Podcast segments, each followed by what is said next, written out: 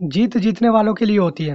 Winning is for winners कई साल पहले मैंने एक क्वेश्चन पूछना शुरू किया, क्यों कुछ लोग ज़्यादा सक्सेसफुल होते दूसरों के मुकाबले? आंसर ने मुझे सरप्राइज़ कर दिया, वो बहुत सिंपल आंसर है। आपकी सक्सेस निर्भर करती है कि आप क्या करते हो, क्या रिज़ल्ट पाते हो और कितना जल्दी आप अपने रिज़ल्ट को अचीव करते हो। ये निर्भर नहीं करती कि आप क्या कहते हो। आपकी विश होप इंटेंशन क्या है किसी दूर भविष्य में। Success is only based on what you are doing right now in this moment author कुछ क्वेश्चंस और पूछते हैं, जैसे what is companies most valuable asset Harvard business school के अनुसार किसी कंपनी की मोस्ट वैल्यूबल एसेट उसकी रेपुटेशन होती है। रेपुटेशन जो लोग आपके बारे में क्या कहते हैं और क्या सोचते हैं। आगे ऑथर पूछते हैं how do you achieve happiness जिसका ये आंसर करते हैं सिंपल भाषा में।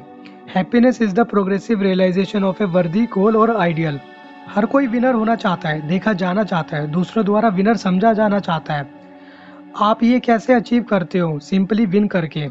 लाइफ में विन का मतलब होता है जब आप कोई काम शुरू करते हो और उसे अपने मोस्ट इम्पोर्टेंट टास्क को किसी और से पहले टाइम पर फिनिश करते हो तो विनर कहलाते हो। आपका ब्रेन एंडोरफिन रिलीज़ करता है, जो कि हैप्पी ड्रग है, जो आपको विनर फील करवाता है। Chapter first the biggest obstacle to success पहले चैप्टर में ऑथर ब्रायन ट्रेसी बात करते हैं उन बाधाओं की जो सक्सेस को अचीव करने में आती है, जिसके लिए वो आदतों को जिम्मेदार ठहराते हैं और कहते हैं, 95 परसेंट जो आप करते हैं या करने में फेल होते हो, उसका निर्धारण आपकी आदतें करती है। We first make our habits and then our habits makes us इसलिए अच्छी आदतें अपनाएँ और बुरी आदतों को लाइफ से रिमूव करें। सफलता में सबसे बड़ी अड़चन नकारात्मक आदतों का होना है। जो जाने अनजाने हमें हमारी पूरी क्षमता कार्य क्षमता को प्राप्त करने नहीं देता। जैसे ही हमारी कोई आदत बनती है तो आप ऑटोमेटिकली रिस्पॉन्ड करते हो।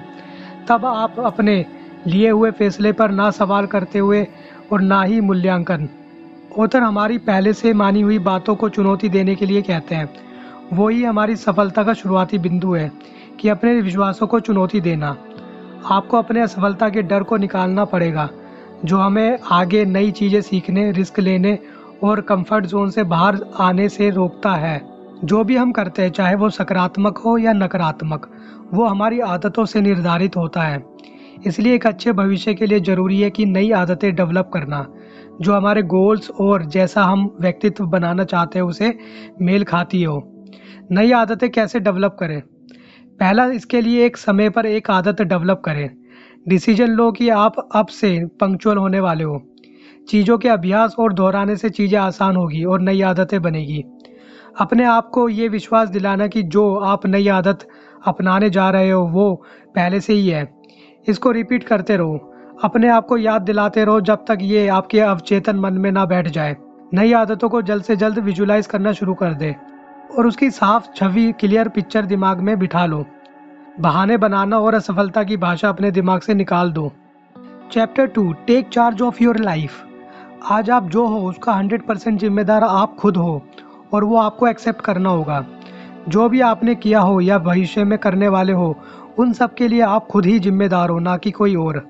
जिम्मेदारियों को स्वीकारना ही सफल, असफल लीडर्स फॉलोवर्स अमीर गरीब का अंतर पैदा करता है। आप खुद ही अपनी पसंद बनाते हो, फैसला लेते हो। आपका प्राइमरी एम पॉजिटिव इमोशन होना चाहिए। जैसे खुश रहना, इस एम को अचीव करने में नेगेटिव इमोशन सबसे बड़ा ऑब्स्टेकल होता है।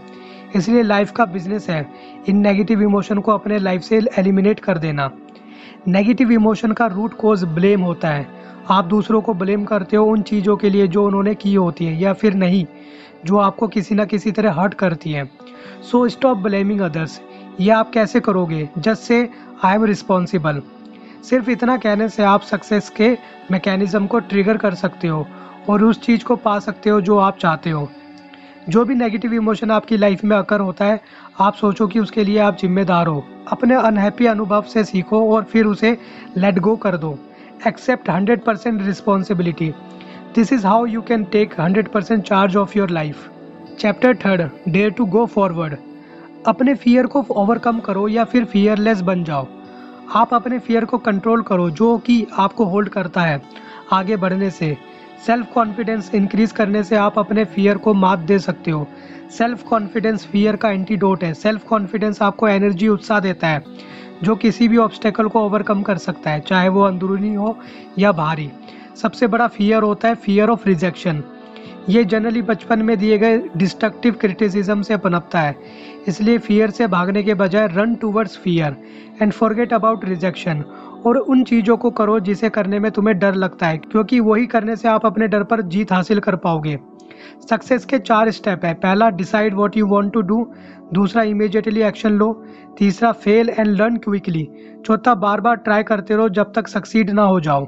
Chapter four decide what you really want इस चैप्टर में ऑथर गोल सेट करने के बारे में बताते हैं और कहते हैं, आपका गोल क्लियर और स्पेसिफिक होना चाहिए, जो आपको मोटिवेट करता रहे, उन्हें अचीव करने में। अपने गोल और एम्बिशन को अचीव करने के लिए आपके अंदर बर्निंग डिज़ायर होनी चाहिए। अपनी लाइफ में एक गोल फाइंड करो या कोई मेजर डेफिनेट पर्पस जो आपकी लाइफ में ग्रेटेस्ट डिफरेंस ला सकता हो। आपको अपने गोल और विशेष के बीच के डिफरेंस को भी समझ होनी चाहिए। सात पार्ट के अंदर आप अपनी पर्सनल स्ट्रेटेजी प्लान कर सकते हो। फ़र्स्ट योर वैल्यूज़ आप क्या बिलीव करते हो? आपके लिए क्या इंपॉर्टेंट है? सेकेंड योर विजन अपने फ्यूचर के लिए एक्साइटिंग विजन डेवलप करो। थर्ड योर मिशन आप अपनी लाइफ के साथ क्या अचीव करना चाहते हो? फोर्थ योर पर्पस आपका पर्पस क्या है? फ्रेडरिक निश्चय ने कहा है, जिसके पास जीने के लिए वाई होता है, वो किसी भी तरह के हाव को बियर कर सकता है. फिफ्थ योर गोल्स यहाँ आप अपने वैल्यूज़ विजन मिशन और पर्पस को अलाइन करते हो।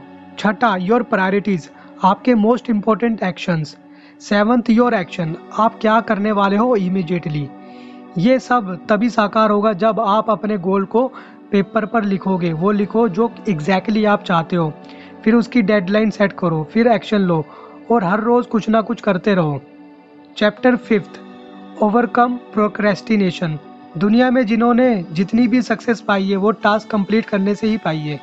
एक रिसर्च के मुताबिक सिर्फ़ और सिर्फ़ एक आदत है जो आपको सक्सेसफुल बनाती है, वो है टाइम मैनेजमेंट कहते हैं time management is the life management success पाने में जो सबसे बड़ा रास्ते का पत्थर होता है, वो है procrastination this is number one reason for under achievement and failure इसलिए प्रोक्रेस्टिनेट करें, मगर लोवेस्ट वैल्यू एक्टिविटीज़ को।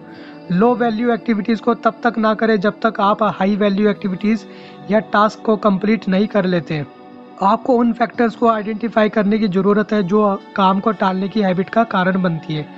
इसमें से सबसे पहला है lack of clarity lack of ambition lack of priorities overload lack of preparation lack of energy lack of knowledge and सबसे important lack of self discipline ये सारी वीकनेस कारण बनती है प्रोक्रेस्टिनेशन का। इसे ओवरकम करने के लिए कुछ टेक्निक्स आप यूज़ कर सकते हो। जैसे पहला चेकलिस्ट बनाओ। उस काम को प्रायोरिटी दो जो सबसे ज़्यादा इम्पोर्टेंट है और उन्हें हाई वैल्यू एक्टिविटीज़ का टैग दो। लो वैल्यू एक्टिविटीज़ को लास्ट में करो, जैसे WhatsApp chat TV watching and social media दूसरा, जो काम एक बार में करना मुश्किल हो तो उसे थोड़ा थोड़ा रोज करो। एक दिन पाओगे कि जो काम इम्पॉसिबल लगता है, वो भी आसान हो गया और वो भी हो जाएगा। तीसरा, हर इम्पोर्टेंट टास्क पर फोकस करो। चौथा ट्वेंटी एटी का रूल फॉलो करो। मतलब ऐसा काम जिसके करने से आपके सारे काम अपने आप हो जाते हैं और जिसे करने के लिए आपको मशक्क़त भी नहीं करनी पड़ती। जैसे मुझे सुबह जल्दी उठने वाले टास्क से सारे काम आसानी से हो जाते हैं और टाइम पर कंप्लीट भी हो जाते हैं। पांचवा, दिन की शुरुआत सबसे मुश्किल काम से करो। वो काम करो जो ज़्यादा मुश्किल हो, उसे सबसे पहले करो। Chapter six become a lifelong learner Gandhi ji ने कहा है, जियो ऐसे जैसे तुम कल मरने वाले हो और लर्न ऐसे करो जैसे तुम हमेशा जीने वाले हो। इस चैप्टर का यही करक्स है कि आपकी लर्निंग स्टॉप नहीं होनी चाहिए। जितना लर्न करते जाओगे, उतना ही अर्न करोगे।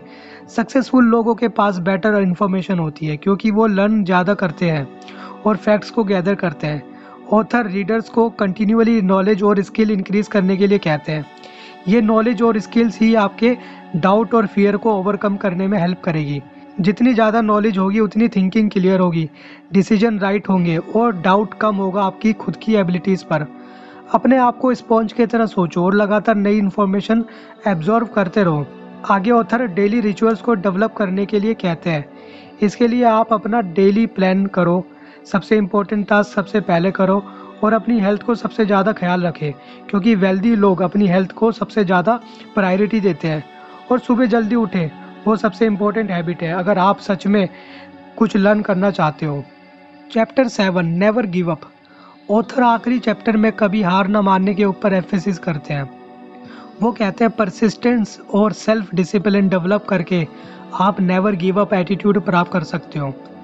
आप जितना ज़्यादा दृढ़ होते हो, उतना आप स्ट्रांग बनते जाते हो। और जितना स्ट्रांग होते हो तो परसिस्ट भी उतना ही कर पाते हो।